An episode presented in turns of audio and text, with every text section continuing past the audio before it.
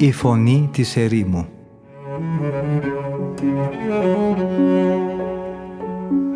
Συνομιλίες με τους Αγίους Πατέρες της ερήμου Την εκπομπή παρουσιάζει ο πρωτοπρεσβύτερος Ματθαίος Χάλαρης.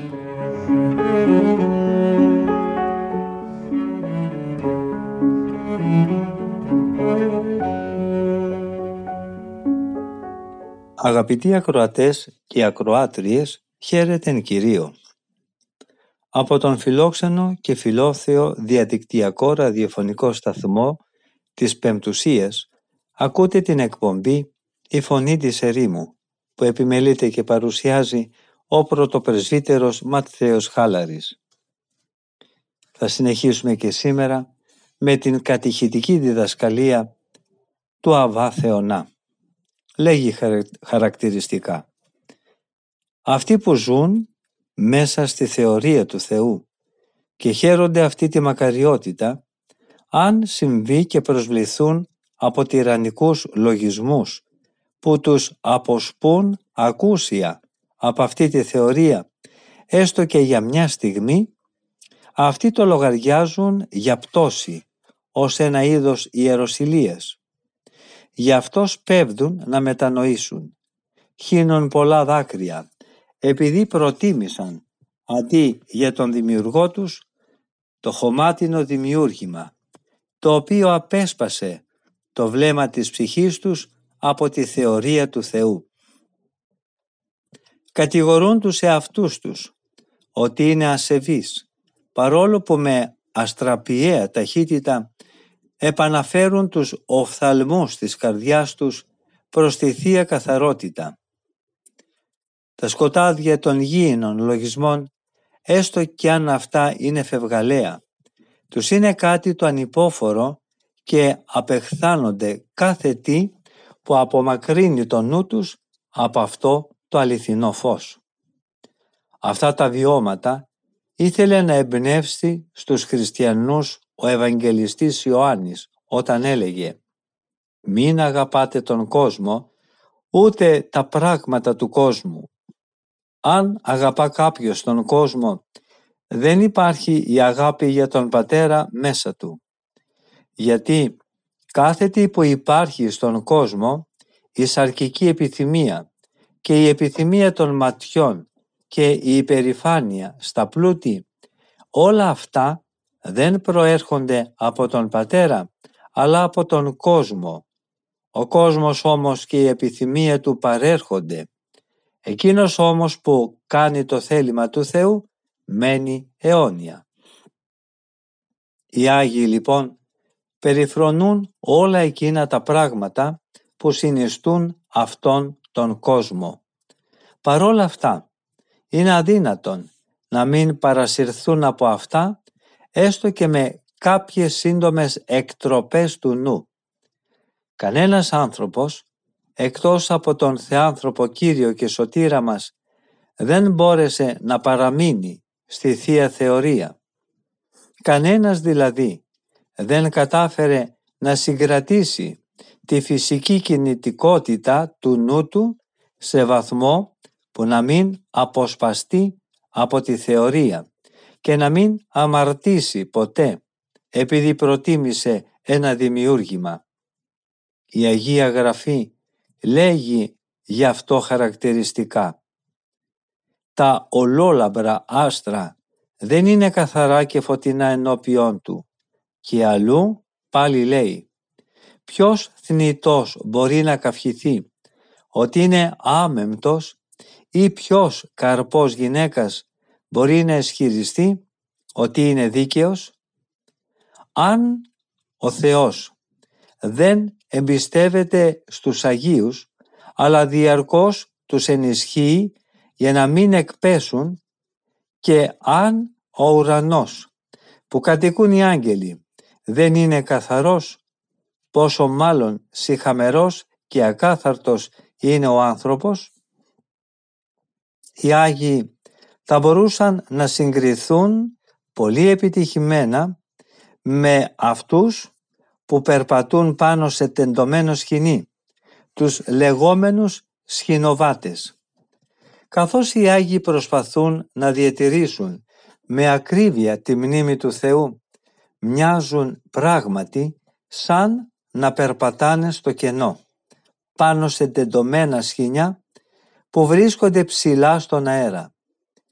Οι σχηνοβάτες που βάζουν σε κίνδυνο τη ζωή τους βαδίζοντας σε ένα τόσο στενό οδηγό, γνωρίζουν καλά ότι κινδυνεύουν άμεσα αν ή ελάχιστα άστοχη κίνησή τους τους κάνει να παρεκκλίνουν και να χάσουν την ισορροπία τους από την οποία εξαρτάται η σωτηρία τους. Τι σύνεση, τι επιμέλεια τους χρειάζεται την ώρα που αγωνίζονται να εκτελέσουν με τόσο αξιοθαύμαστη ικανότητα την εναέρια πορεία τους για να κρατηθούν σε αυτό το μονοπάτι που είναι πιο στενό και από το πέλμα ενός ανθρώπου. Γιατί αν αυτοί παρεκκλίνουν και χάσουν έστω και για μια στιγμή την ισορροπία τους, τότε η στερεά γη που είναι για κάθε άνθρωπο η φυσική βάση στην οποία ζει και κινείται θα γίνει ο άμεσος και σίγουρος θήτης τους. Και αυτό βέβαια θα συμβεί όχι γιατί θα μεταβληθεί η φύση της γης, αλλά επειδή ο σχηνοβάτης θα πέσει με ορμή πάνω της, με όλο το βάρος του σώματός του. Με παρόμοιο τρόπο, η Θεία Αγαθότητα και η αναλύωτη ουσία του δημιουργού μας δεν πληγώνει ποτέ κανέναν, αλλά εμείς προκαλούμε το θάνατό μας όταν απομακρυνόμαστε από τα ύψη του ουρανού και πέφτουμε στη γήινη πραγματικότητα. Με άλλα λόγια, η ίδια η απομάκρυνσή μας από τον Θεό είναι ο θάνατός μας, σύμφωνα με το λόγο του προφήτη Οσιέ που λέει «Αλίμονο σε αυτούς, γιατί απομακρύνθηκαν από εμένα, είναι δυστυχισμένοι γιατί ασέβησαν προς εμένα. Αλίμονό τους, διότι τους εγκατέλειψα». Ο προφήτης Ιερεμίας επίσης λέει «Η ίδια η αποστασία σου από τον Θεό θα σε τιμωρήσει και η κακία σου θα σε ελέγχει συνεχώς. Έτσι θα μάθεις ότι σου είναι πικρό να εγκαταλείπεις τον Κύριο και Θεό σου. Γιατί πράγματι ο άνθρωπος δένεται σφιχτά με τα σχοινιά των αμαρτιών του. Σε αυτού ακριβώς του είδους τους ανθρώπους απευθύνεται ο Κύριος με το στόμα του προφήτη και λέει «Όλοι εσείς ανάβετε φωτιά και όλο δυναμώνετε τη φλόγα της. Πηγαίνετε να καείτε μέσα στις φλόγες της φωτιάς που εσείς οι ίδιοι ανάψατε. Και αλλού πάλι λέει εκείνος που θα ανάψει φωτιά με την κακία του θα χαθεί ο ίδιος μέσα σε αυτήν.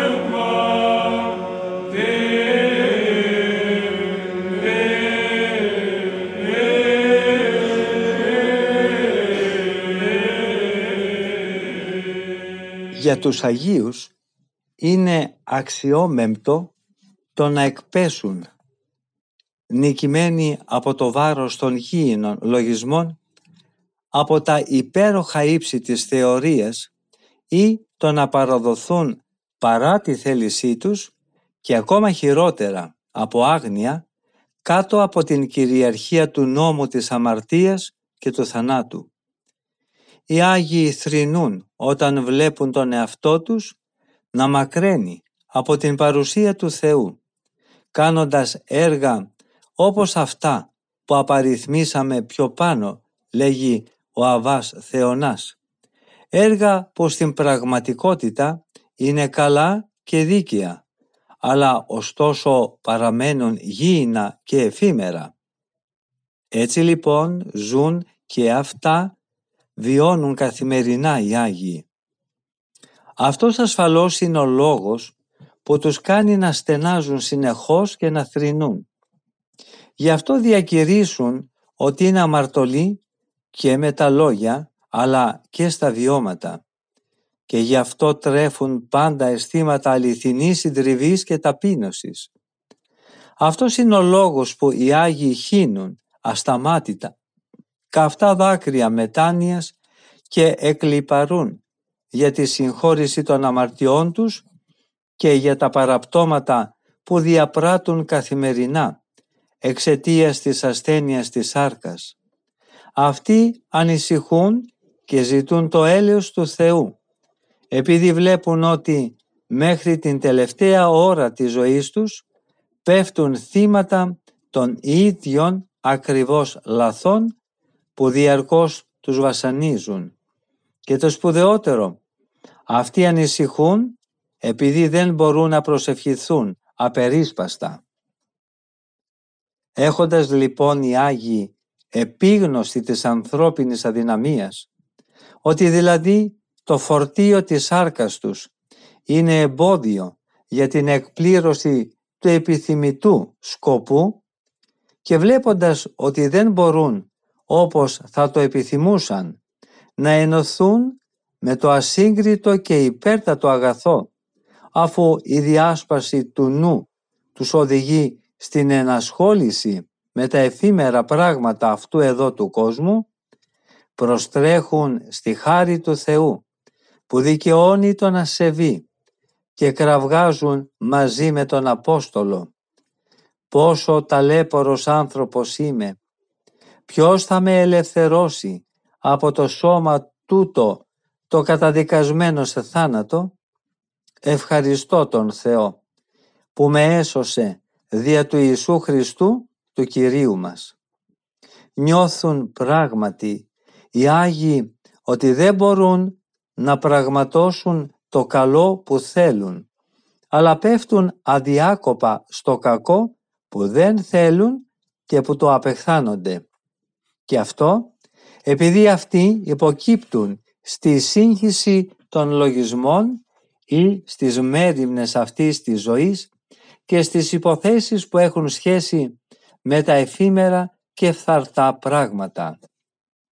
Οι Άγιοι αδιαφυσβήτητα χαίρονται εσωτερικά και συμφωνούν με όσα λέει ο νόμος του Θεού. Αυτοί υπερβαίνοντας κάθε τι ορατό προσπαθούν να ζήσουν σε συνεχή ένωση με τον Θεό.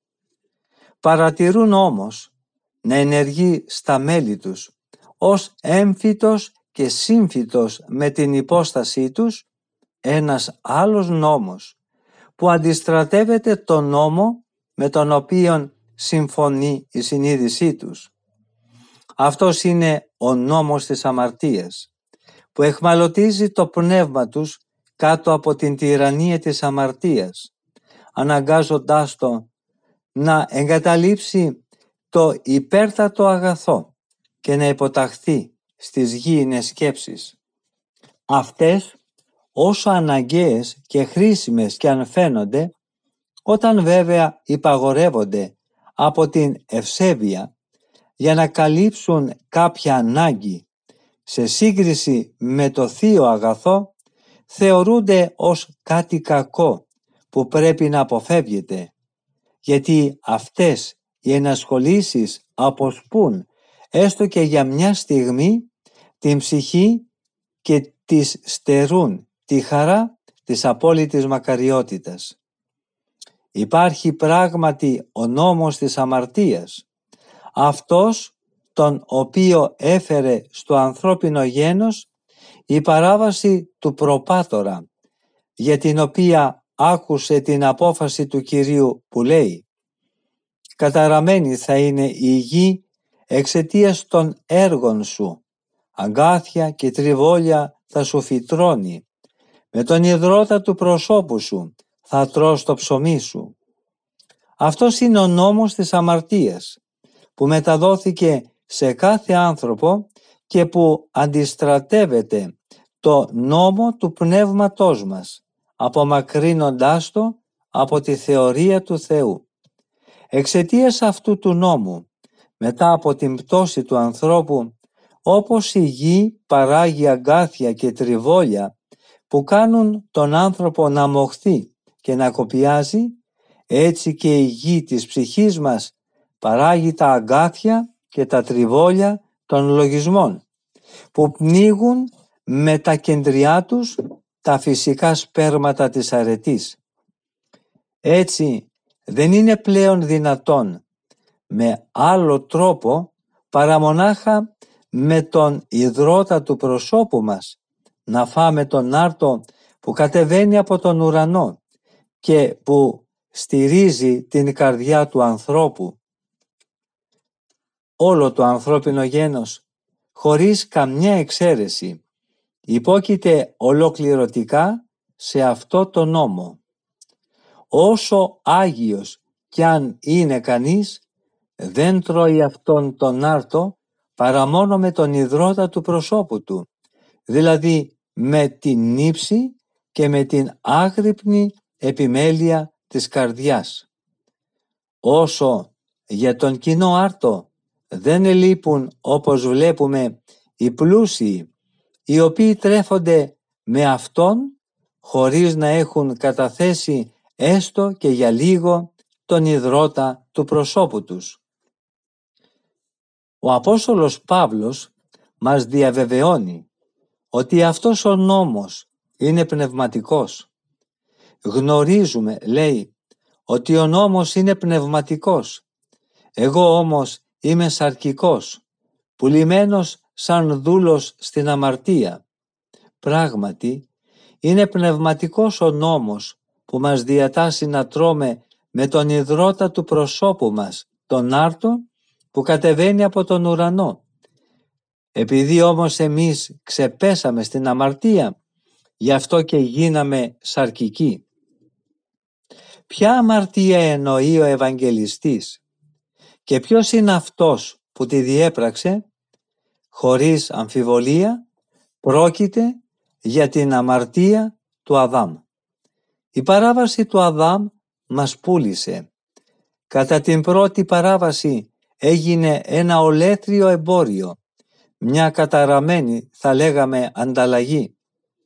Απατήθηκε ο πρωτόπλαστος από τη δολιότητα του δαίμονα και έτσι παρασύρθηκε ο Αδάμ από τη δελεαστική πρόταση του φιδιού έφαγε τον απαγορευμένο καρπό και έτσι θυσίασε όλους τους απογόνους του και τους υπόταξε κάτω από το ζυγό μιας δουλείας. Γιατί πράγματι αυτή είναι η συνήθεια που διέπει τις σχέσεις αγοραστή και πολιτή. Αυτός που συμβιβάζεται να γίνει κτήμα του άλλου δέχεται από τον αγοραστή του ως αντίτιμο την απώλεια της ελευθερίας του, μια πληρωμή. Υπογράφει έτσι την παράδοση του εαυτού του σε αιώνια δουλεία. Φαίνεται λοιπόν ξεκάθαρα τι συντελέστηκε ανάμεσα στον Αδάμ και στο Φίδι. Ο Αδάμ έλαβε το τίμημα της ελευθερίας του, τρώγοντας τον απαγορευμένο καρπό. Έκτοτε απαρνήθηκε την ελευθερία με την οποία ήταν πρικισμένος κατά τη δημιουργία του και διάλεξε την αμετάκλητη δουλεία στον δαίμονα, από τον οποίο έλαβε αυτή την επέσχυντη πληρωμή. Επιπλέον, αυτή η συμφωνία που τον υποδούλωσε είναι ένα πραγματικό συμβόλαιο που δεσμεύει στη συνέχεια στην ίδια δουλεία και για πάντα όλους τους απογόνους του. Από ένα γάμο μεταξύ δούλων δεν μπορούν να γεννηθούν παρά μονάχα δούλοι.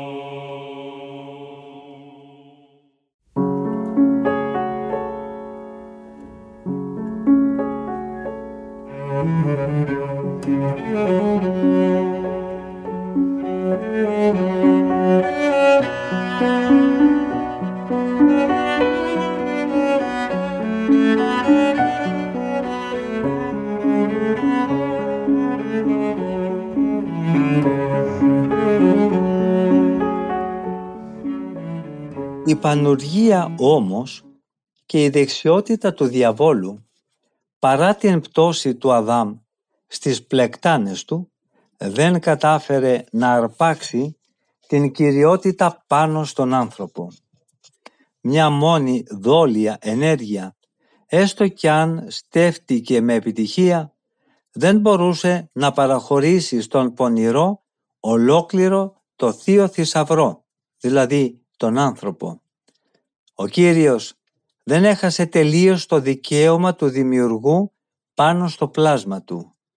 Μήπως και αυτός ο ίδιος ο πονηρός, όσο αποστάτης και επαναστάτης κι αν είναι, δεν αντιλαμβάνεται το μεγαλείο του δημιουργού του; Ασφαλώς. Αλλά σε όλα τα λογικά δημιουργήματα ο Θεός έχει χαρίσει το αυτεξούσιο. Έπρεπε κατά συνέπεια και ο Θεός να σεβαστεί την ελευθερία του ανθρώπου και να μην επιχειρήσει να τον αποκαταστήσει στην πρώτη δόξα χωρίς να το θελήσει ο ίδιος ο άνθρωπος που τόλμησε να παραβεί την εντολή του και να γευθεί τον καρπό. Μια τέτοια ενέργεια του Θεού θα ήταν αντίθετη προς την αγαθότητά του και τη δικαιοσύνη του. Θα ήταν αδικία από μέρους του Θεού αν στερούσε το αυτεξούσιο του ανθρώπου και αν τον κρατούσε εχμάλωτο κάτω από την παντοδυναμία του, στερώντας του το δικαίωμα να λειτουργήσει την ελευθερία του. Επιφύλαξε έτσι ο δημιουργός τη σωτηρία του ανθρώπου, όχι βέβαια άμεσα, αλλά όταν ήρθε το πλήρωμα του χρόνου. Έπρεπε το γένος του Αδάμ να παραμείνει στην κατάσταση του γενάρχη του, μέχρι ότου ο δημιουργός και αρχικός Κύριος του, με τη χάρη του και με τίμημα το ίδιο του το αίμα, του χαρίσει την προπτωτική ελευθερία του και τον λυτρώσει από το ζυγό του προπατορικού αμαρτήματος. Θα μπορούσε ασφαλώς ο Θεός να ελευθερώσει από την αρχή τον άνθρωπο. Δεν το θέλησε όμως. Η δικαιοσύνη του δεν του επέτρεψε να παραβεί τους όρους που ο ίδιος είχε θέσει και να αφαιρέσει τα χαρίσματα με τα οποία είχε πρικήσει κατά την δημιουργία του τον άνθρωπο. Γιατί όπως λέει ο Απόστολος Παύλος τα χαρίσματα που δίνει ο Θεός στον άνθρωπο και η κλίση που του κάνει δεν ανακαλούνται. Θέλετε αδελφοί μου συνεχίζει ο Αβάς Θεονάς να μάθετε για ποια αιτία πουλήθηκε ο άνθρωπος. Ακούστε τον ίδιο το λυτρωτή μας που με το στόμα του προφήτη λέει ξεκάθαρα «Νομίζετε ότι εγκατέλειψα τη μητέρα σας Ιερουσαλήμ και τη διαζεύτηκα ή ότι σας πούλησα στον δανειστή μου. Όχι, αλλά πουληθήκατε εξαιτίας της αμαρτίας σας και εγκατέλειψα τη μητέρα σας λόγω των παρανομιών σας. Θέλετε ακόμη, συνεχίζει ο Αβάς, να μάθετε αδελφοί μου, γιατί ο Θεός δεν θέλησε με κανένα τρόπο να χρησιμοποιήσει τη δύναμή Του για να μας ελευθερώσει από το ζυγό της δουλείας στην οποία είχαμε περιπέσει.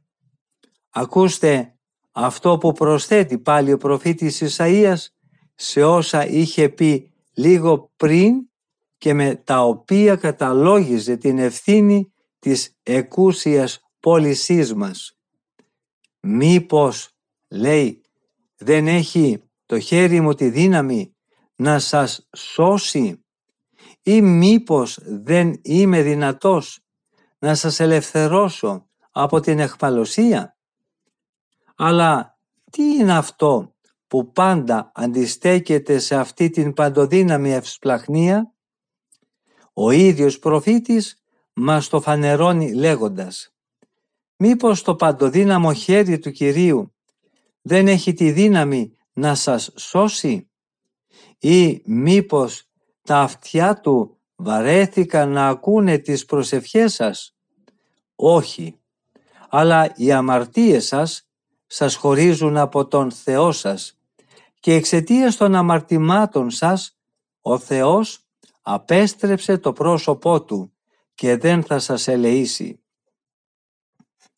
Μετά την παρακοή Του, όντας πλέον ο άνθρωπος αρκικός και καταδικασμένος στα αγκάθια και στα τριβόλια, και όντας πουλημένος από τον προπάτορα με άδικη συναλλαγή είναι πλέον ανίσχυρος να κάνει το καλό που θέλει.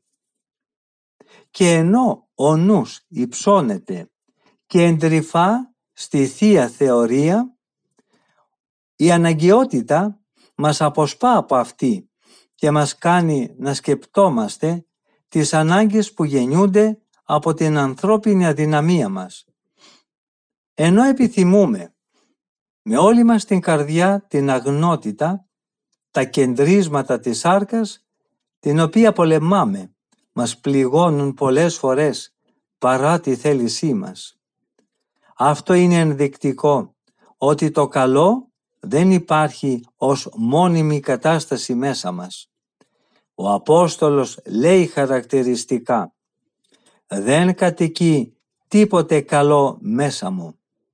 Απουσιάζει δηλαδή από τη ζωή μας η σταθερή και διαρκής γαλήνη της θεωρίας και της καθαρότητας που πριν αναφέραμε.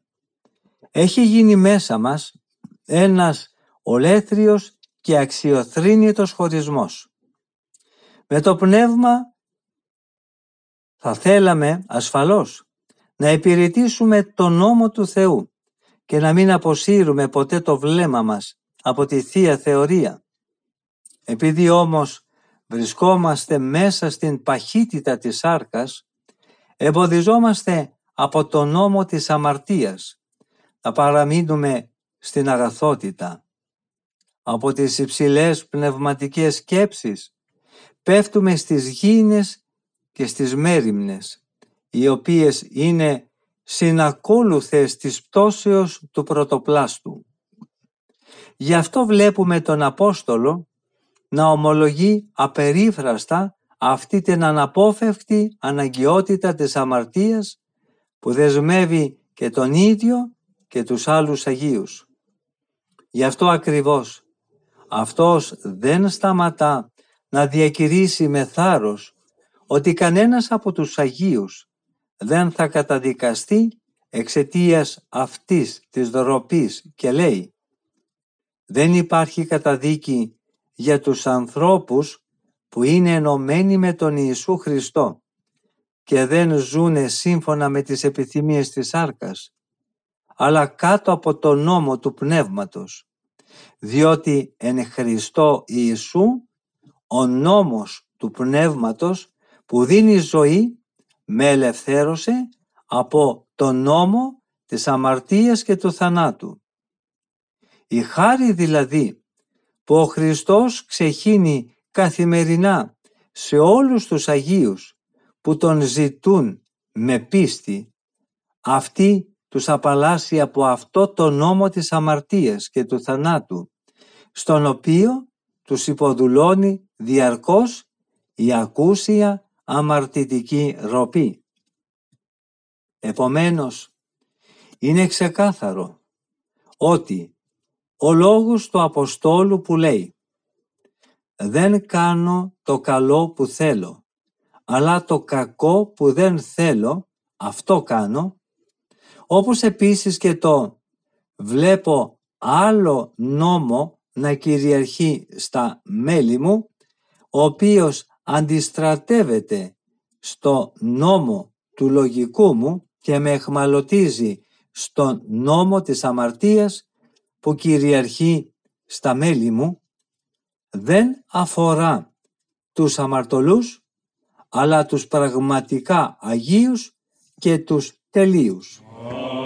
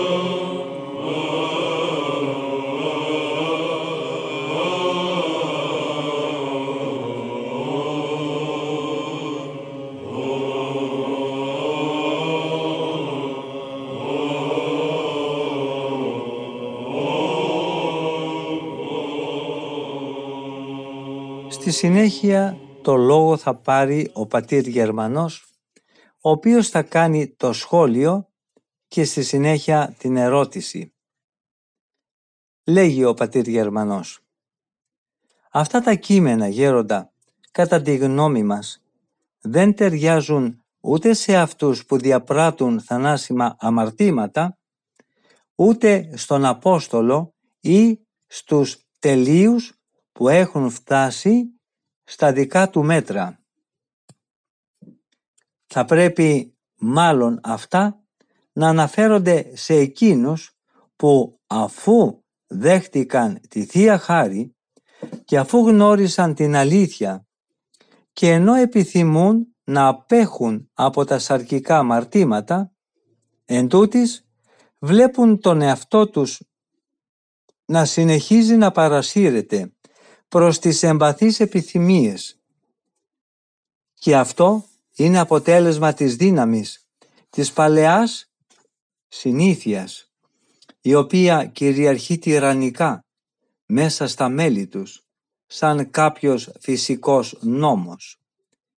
Η συνήθεια και η επανάληψη του κακού λειτουργούν πράγματι σαν κάποιος φυσικός νόμος που εχμαλωτίζει και παρασύρει στην αμαρτία την ψυχή εκείνη η οποία δεν είναι εκπαιδευμένη στην άσκηση της αρετής. Αυτή την ψυχή δηλαδή που είναι κατά κάποιο τρόπο άγευστη της αγνότητας και κατά συνέπεια πολύ ευάλωτη στις διάφορες προσβολές. Έτσι ο άνθρωπος γίνεται έρμεο του παλαιού νόμου, του τυραννικού ζυγού της αμαρτίας και του θανάτου. Και αυτό γιατί δεν τον αφήνει να προχωρήσει στην κάθαρση και στην άσκηση της αρετής που επιθυμεί, αλλά τον αναγκάζει μάλλον να κάνει το κακό που απεχθάνεται. Σε αυτήν την τοποθέτηση ερώτηση του πατρός Γερμανού απαντά ως εξής ο Αβάς Θεονάς.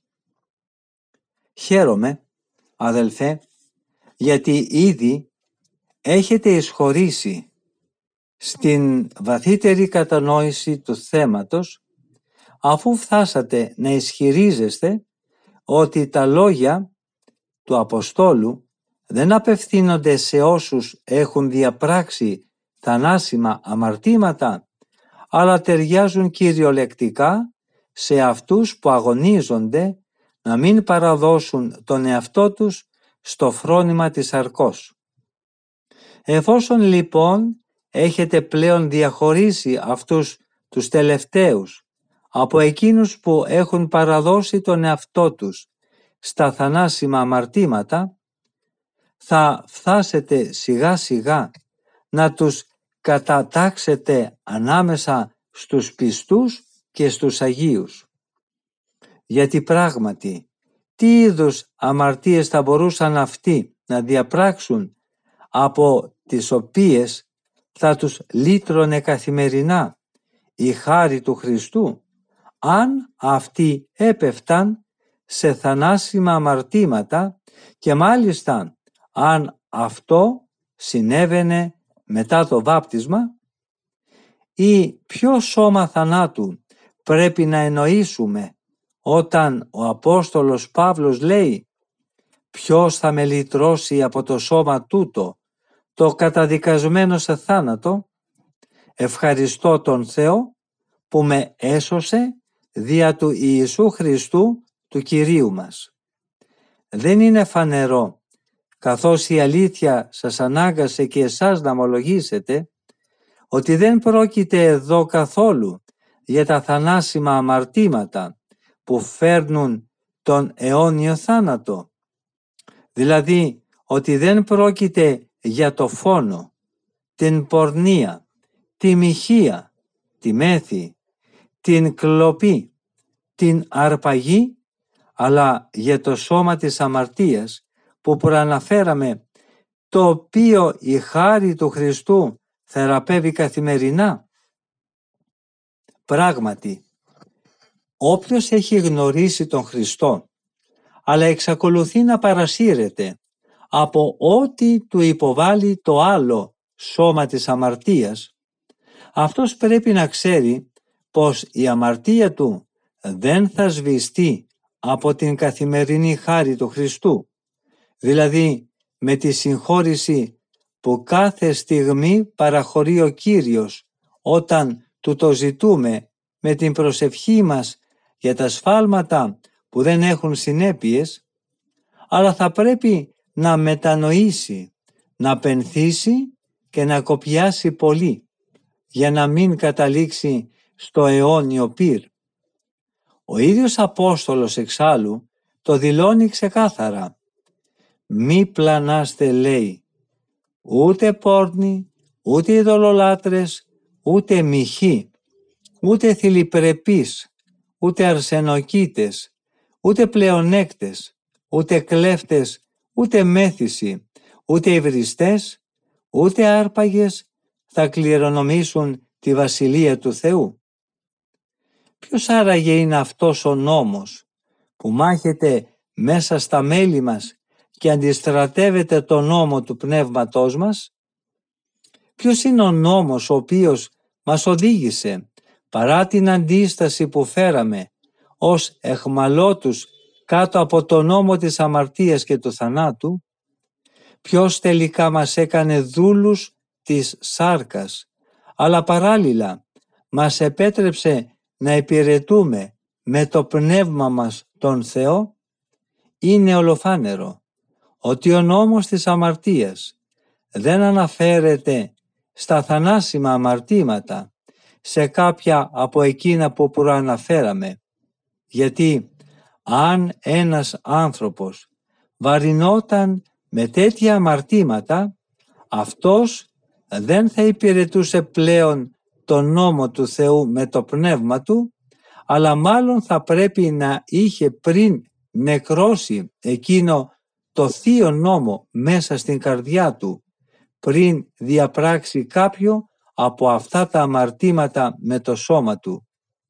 Γιατί τι άλλο μπορεί να σημαίνει το να υπηρετεί κάποιος το νόμο της αμαρτίας αν δεν είναι το ότι λειτουργεί αυτό που τον προστάζει η αμαρτία; Ποια όμως είναι η αμαρτία στην οποία μια αγιότητα όπως αυτή του Αποστόλου Παύλου μπορεί να νιώσει εχμαλωτισμένη και μάλιστα μέχρι του σημείου που να αμφιβάλλει ότι η χάρη του Χριστού θα την ελευθερώσει; Γιατί λέει ο Απόστολος Παύλος ποιος θα με λυτρώσει από το σώμα τούτο το καταδικασμένο σε θάνατο; Ευχαριστώ τον Θεό που με έσωσε δια του Ιησού Χριστού του Κυρίου μας.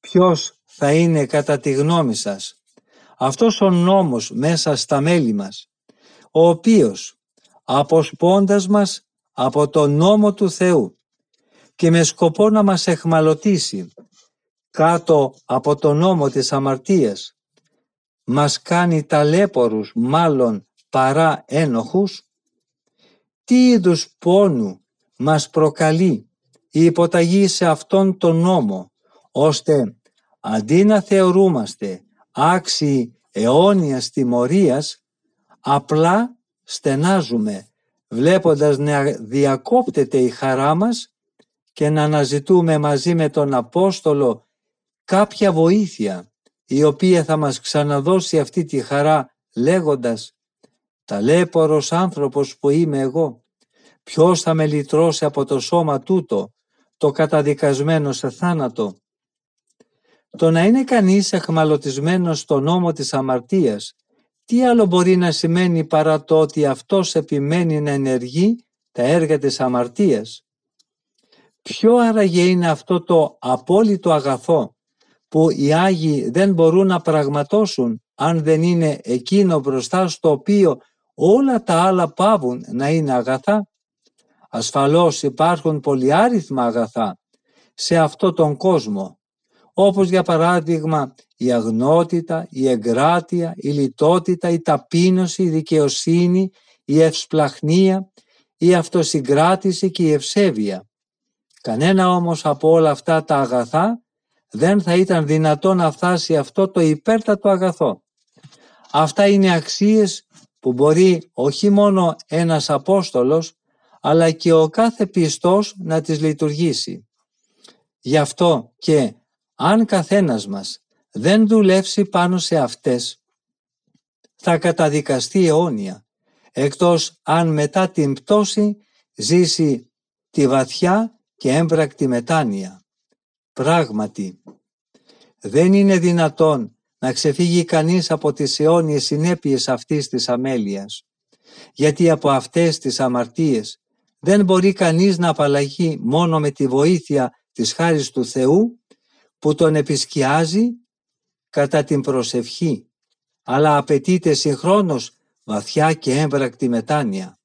Συνεπώς, πρέπει να ομολογήσουμε πως δεν απομένει τίποτε άλλο παρά αυτό το απόφθεγμα του Αποστόλου να αφορά μόνο τους Αγίους.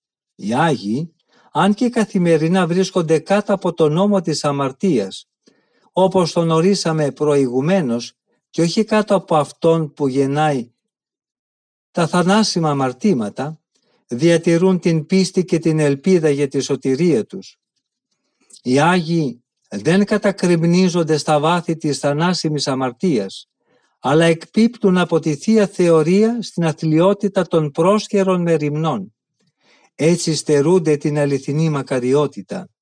Γιατί αν υποθέσουμε ότι εξαιτίας αυτού του νόμου που κυριαρχεί στα μέλη τους, οι Άγιοι νιώθουν ότι υποδουλώνονται σε καθημερινά παραπτώματα, τότε αυτοί δεν θα εξέφραζαν τη λύπη τους για τη μακαριότητα που έχουν χάσει, αλλά θα θρυνούσαν για τη χαμένη καθαρότητά τους. Σε τέτοια περίπτωση, ο Απόστολος Παύλος δεν θα έλεγε πόσο ταλέπορος άνθρωπος είμαι εγώ, αλλά θα αναφωνούσε τι διεφθαρμένος και πόσο άτιμος είμαι. Τότε δεν θα ευχόταν να απελευθερωθεί από αυτό το σώμα του θανάτου, δηλαδή από τη θνητή φύση, αλλά από τα έσχη και τα αμαρτήματα της άρκας. Αντίθετα όμως, βλέποντας ο Απόστολος τον εαυτό του κάτω από τις συνθήκες της ανθρώπινης αδυναμίας, εχμαλωτισμένο και δέσμιο των γήινων, φροντίδων και μεριμνών, φρύτει κάτω από αυτόν τον νόμο της αμαρτίας, στον οποίο υποτάχθηκε παρά τη θέλησή του και προστρέχει στον Χριστό, η χάρη του οποίου τον επισκιάζει και τον λυτρώνει άμεσα. Κάθε μέρημνα που ο νόμος της αμαρτίας, η οποία είναι ασφαλώς η ρίζα που γεννά τα αγκάθια και τα τριβόλια των γήινων λογισμών και μεριμνών, αποθέτει στην καρδιά του Αποστόλου Παύλου, την ξεριζώνει άμεσα ο νόμος της χάρης, ο νόμος του πνεύματος που δίνει ζωή, λέει ο Απόστολος, με ελευθέρωσε από τον νόμο της αμαρτίας και του θανάτου. Στο σημείο αυτό όμως αγαπητοί μου αδελφοί, φτάσαμε στο τέλος και της σημερινής ραδιοφωνικής επικοινωνίας μας. Ευχαριστούμε πολύ όλους και όλες εσάς που είχατε την καλοσύνη να μείνετε μαζί μας, ακούγοντας τα σοφά λόγια του Αβά Θεονά. Θα συναντηθούμε και πάλι στην ίδια ραδιοφωνική συχνότητα της Πέμπτουσίας την επόμενη εβδομάδα, την ίδια μέρα και ώρα. Από τον ομιλούντα και τον τεχνικό ήχου, θερμές ευχές για μια ευλογημένη μέρα. Ο Θεός μαζί μας.